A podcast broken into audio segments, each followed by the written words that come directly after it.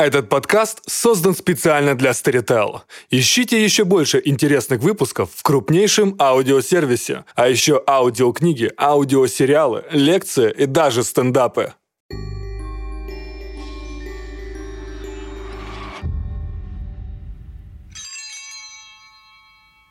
Братья и сестры, мы собрались здесь сегодня, чтобы вынести на ваше суждение творение Джеймса Вана — хорошо всем известного адепта нашего жанра. я напомню вам, что суд нашей инквизиции должен быть всегда суровым, но и всегда справедливым. Против обвиняемого выдвинут ряд тезисов, которые мы должны со всей серьезностью рассмотреть, чтобы выяснить, двигает ли он дело нашего возлюбленного жанра вперед или же превращает его в фарс, отстраняет нас новых братьев и сестер.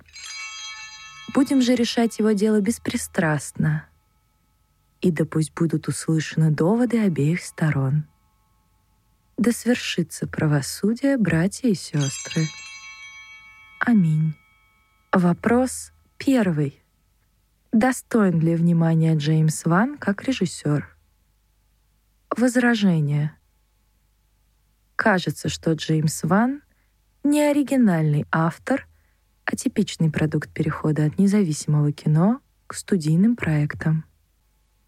В пользу такой точки зрения говорит то, что его главное порождение — три очень успешных коммерческие франшизы, снятые в основном на крупных голливудских студиях. В пользу такой точки зрения далее говорит и то, что последние его фильмы — типичные блокбастеры — не имеющий никакой связи с хоррором. И, наконец, в пользу такой точки зрения говорит семидесятнический уклон многих фильмов Вана, что указывает на недостаток собственных идей. Итак, если свести все эти возражения, то Джеймс Ван предал дело хоррора, продавшись крупным студиям и сделав из своего, хотя и это не факт, что высокого искусства, презренное массовое ремесло. Отвечаю. Кто не желает видеть в обвиняемом автора, тот грешит против истины, ибо надлежит при разборе его дела помнить. Он снимал лишь несколько фильмов в коммерческих сериях.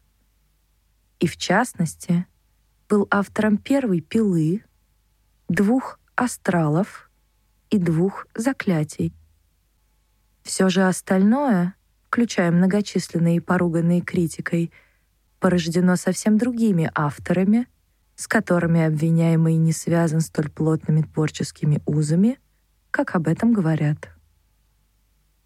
Тот же, кто вспомнит о семидесятническом уклоне обвиняемого, хотя и не грешит против истины, но вместо того грешит против точности.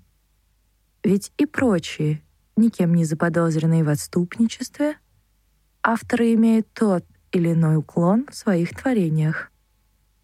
Да будет позволено здесь вспомнить хотя бы Джона Карпентера, который явно проявлял тенденцию к пятидесятническому уклону, хотя никто, братья и сестры, не ставил под вопрос его преданность нашему делу. Вопрос второй. Не ленился ли Джеймс Ван использовать хорошие сюжетные ходы и визуальные решения, чтобы создавать достойный хоррор. Возражение. Кажется, будто обвиняемый впал во грех избыточности, употребляя богомерзкие скримеры и всем известные клише, что отвращает, а не привлекает новых адептов к нашему делу. Ведь и во многих последующих творениях, созданных с его участием, Ученики его продолжали упорствовать во грехе, и глубина падения их неописуема и тяжела для представления. Дело наше, таким образом, серьезно пострадало, и люди отвернулись от хоррора в поисках других, неистинных путей. Отвечаю. Кто говорит так, сам лжесвидетельствует против брата нашего — ибо было ясно сказано в ответе на первый вопрос. Сам обвиняемый не направлял руку учеников своих столь крепко, как о нем говорят. И скримеры, да простят мне их упоминания, в творениях обвиняемого применены во имя истинного страха, а не ложного бу-эффекта, да будет он придан презрению. Укажу лишь на заклятие, где много больше подлинного ужаса и тремора, чем бесполезных криков. Ведь речь идет там об одержимости, а не об очередной богомерзкой истории о призраках, которых нынче развелось не с числа из-за домашнего видео и недостойных малобюджетных студий, забывших золотой век 80-х, да продлился бы он тысячу лет. Вопрос третий. Не упоминает ли Джеймс Ван имя Господа нашего в суе, когда творит? Возражение. Кажется, будто обвиняемый говорит о Боге без должного уважения, не прославляя имя Его, но лишь упоминая Его в своих творениях, чтобы сыграть на неокрепших душевных струнах нашей паствы, ждущей от хоррора силы избавления и очищения от страха через ужас.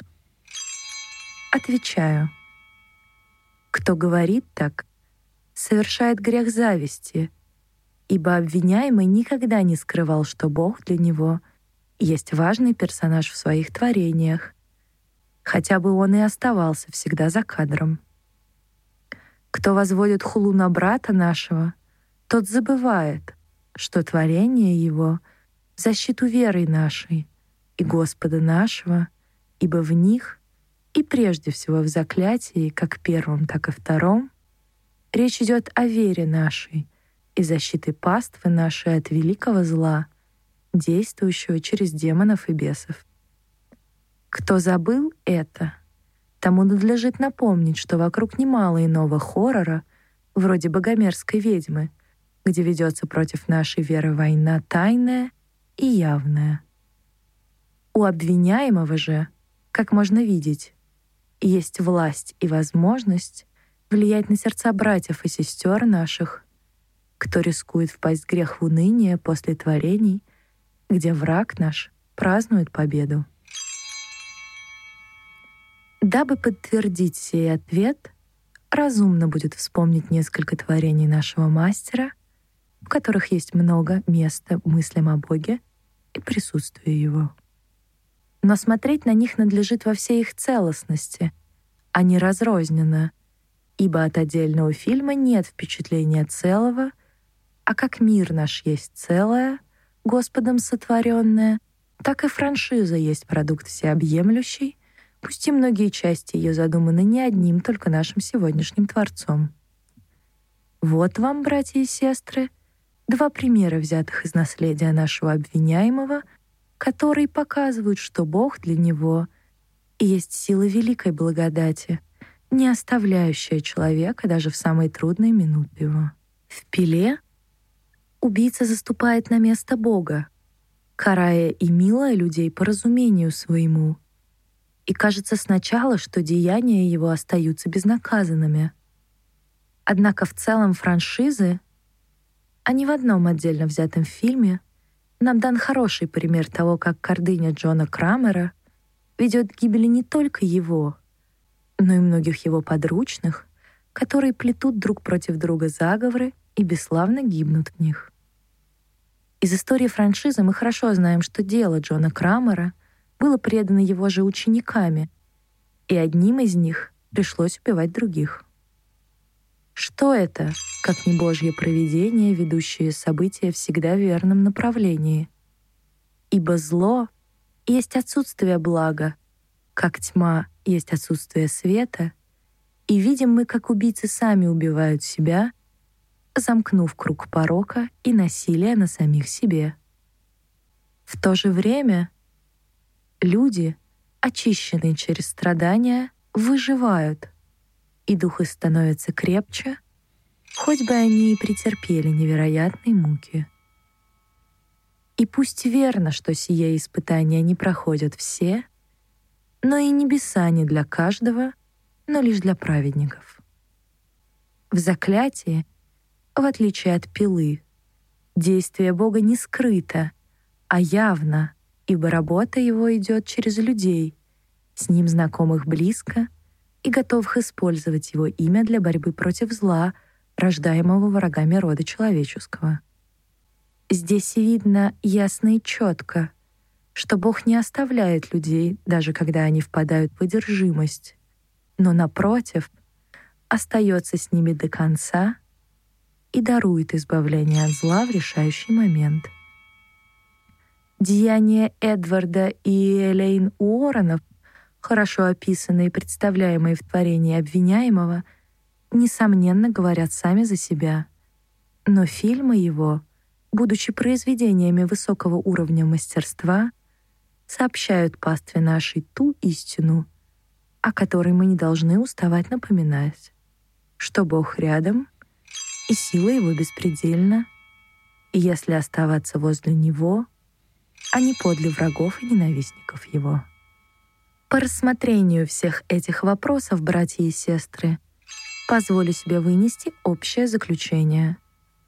Да будет всем известно, что обвиняемый может быть признан невиновным, и пусть сняты будут с него все подозрения в отступничестве, равно как и в злоупотреблении низкими методами воздействия на зрителей. Но вместо этого будет внесено в записи судов наших, что Джеймс Ван есть жанровый мастер — готовые дальше неустанно трудиться на благо жанра и дела нашего. Аминь.